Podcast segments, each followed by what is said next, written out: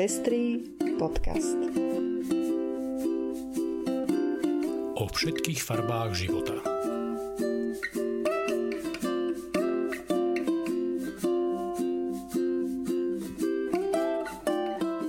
Vítame vás pri 63. vydaní Pestrých správ. Toto sú informácie, ktoré prinášame. Futbalista Josh Cavallo dal coming out. Arcibiskup z Canterbury kritizuje anti-LGBTI zákon z Gany. USA vydali svoj prvý pas s označením pohlavia X. Kostoly v Keni sa zbavujú zneužívania politikmi. Africký Benin legalizoval interrupcie. Poľskí poslanci podporili návrh zákona zakazujúceho LGBTI podujatia. Ja som Lucia Plaváková. A ja som Ondrej Prostredník. Nájdete nás aj na portáli Patreon. Ďakujeme, že viacerí nás už podporujete a tešíme sa, že vám záleží na šírení osvety v oblasti ľudských práv a ochrany menšín. Ak sa chcete pridať k našim podporovateľom, nájdete si náš profil na patreon.com. Srdečná vďaka a príjemné počúvanie. Hráč Adelaide United Josh Cavallo verejne povedal, že je gay a stal sa tak jediným súčasným najlepším mužským profesionálnym futbalistom na svete, ktorý tak spravil. 21-ročný mladík na sociálnej sieti napísal, že je pripravený hovoriť o niečom osobnom, o čom sa konečne môže vo svojom živote rozprávať. Som futbalista a som gay, uviedol stredopoliar v sprievodnom videu. Všetko, čo chcem, je hrať futbal a aby sa so mnou zaobchádzalo rovnako. Zároveň povedal, že sa mu uľavilo. Josh povedal, že ho už unavuje snažiť sa podávať čo najlepší výkon a žiť tento dvojitý život je vyčerpávajúce. Bola to cesta dostať sa do tohto bodu v mojom živote, ale nemôžem byť šťastnejší so svojím rozhodnutím výjsť pravdou von. Arcibiskup z povedal, že je vážne znepokojený navrhovaným zákonom v Gane, ktorý by uvalil prísne tresty na komunitu LGBTI. Návrh zákona podporuje anglikánska cirkev v Ghane napriek predchádzajúcej dohode všetkých anglikánskych cirkví nepodporovať diskriminačnú legislatívu. Organizácie pre ľudské práva tvrdia, že návrh zákona je najhorší homofóbny dokument vôbec. Homosexuálny sex je už v západoafrickej krajine trestaný odňatím slobody na 3 roky. Návrh zákona sa snaží zvýšiť tresty odňatia slobody až na 10 ročia a prinútiť niektorých podstúpiť konverznú terapiu, terapiu, pri ktorej sa robia pokusy zmeniť sexualitu ľudí. Okrem toho sa verejné prejavy náklonnosti k rovnakému pohľaviu trestajú pokutami alebo zadržaním a distribúcia materiálov, ktoré sa považujú za pro-LGBTI sú nezákonné. Kresťanstvo je najväčším náboženstvom v Gane, pričom približne 70% obyvateľstva patrí k rôznym kresťanským denomináciám. Justin Welby, arcibiskup z Canterbury a symbolická hlava anglikánov po celom svete, povedal, že v najbližších dňoch predniesie svoje obavy anglikánskemu arcibiskupovi Gany. Sme globálnou rodinou cirkvi a poslanie cirkvi je rovnaké v každej kultúre a krajine – demonstrovať svojimi činmi a slovami Božiu ponuku bezpodmienečnej lásky každému človeku prostredníctvom Ježiša Krista, dodal. Anglikánska cirkev v Gane zatiaľ na jeho vyhlásenie nereagovala, ale už skôr uviedla, že neodsudzuje osoby zo sklonmi k homosexualite, ale absolútne odsudzuje hriešne konanie.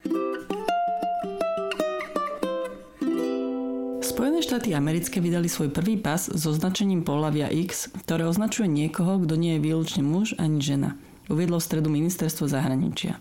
Je to mílnik pre nebinárnych a intersexuálnych ľudí v Spojených štátoch amerických, ktorých počet sa odhaduje na 1,2 milióna až 4 milióny ľudí.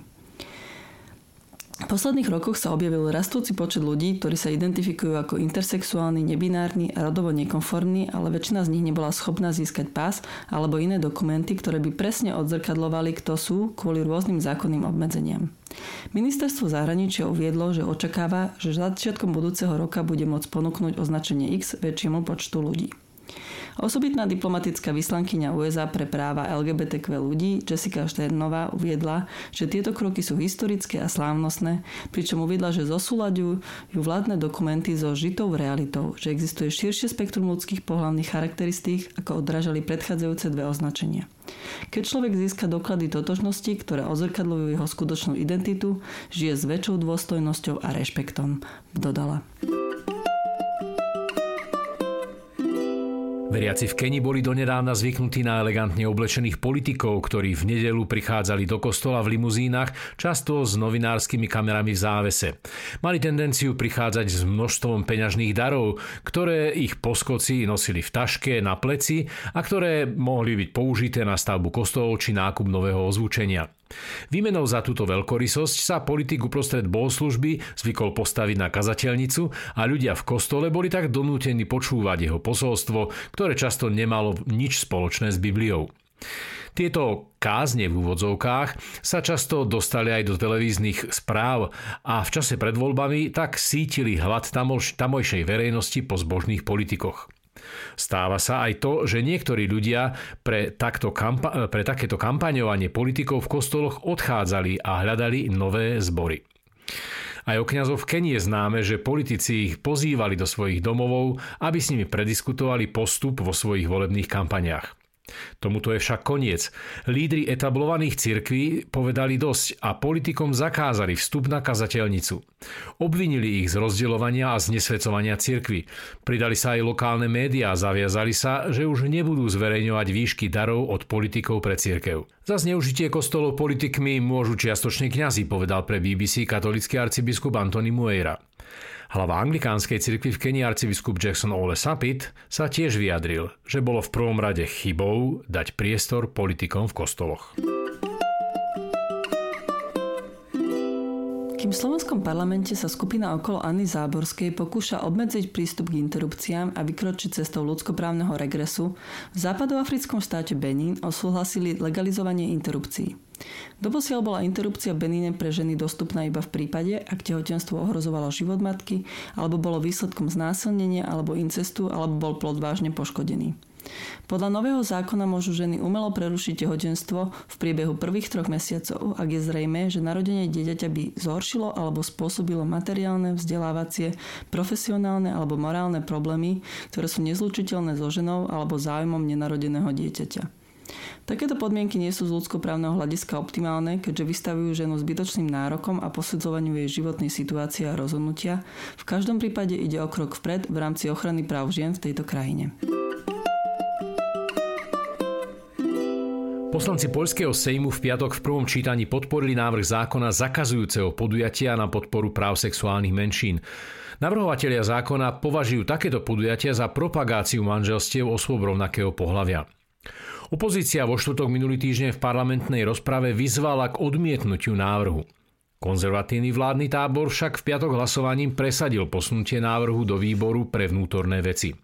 Táto legislatívna iniciatíva je dielom konzervatívnych aktivistov, ktorí pre návrh zozbierali potrebných 140 tisíc podpisov. Ak zákon prejde, v Poľsku sa už nebudú môcť konať každoročné pochody Pride vo Varšave ani v ďalších mestách. Účastníci týchto pochodov boli v minulosti terčom fyzických útokov zo strany krajne pravicových a nacionalistických skupín. Amnesty International vo štvrtok vyhlásila, že zákon ohrozí práva LGBTI ľudí viac než kedykoľvek predtým.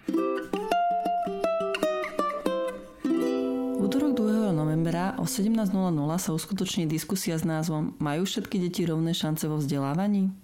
A to v rámci série rozhovorov Ingrid Kosovej, ktorá sa na túto dôležitú tému bude rozprávať s riaditeľom Eduromy Vladom Rafaelom. Diskusii sa budú venovať jednej z najzávažnejších bariér inkluzívneho vzdelávania – desegregácii rómskych detí. Diskusiu nájdete na YouTube kanáli Progress s dňa 2. novembra o 17.00. Chcete urobiť niečo pre životné prostredie? Hlavné mesto Bratislava usporiada zásadný víkend 10 tisíc stromov. V sobotu a v nedelu 6. a 7. novembra vždy od 9. do 16. môžete prísť zasadiť stromy po celom meste.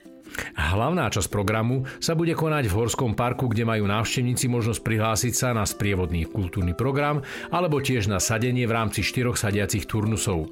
Podrobnosti o podujatí nájdete na webe hlavného mesta. A to je už všetko z dnešného vydania Pestrých správ. Do počutia o týždeň.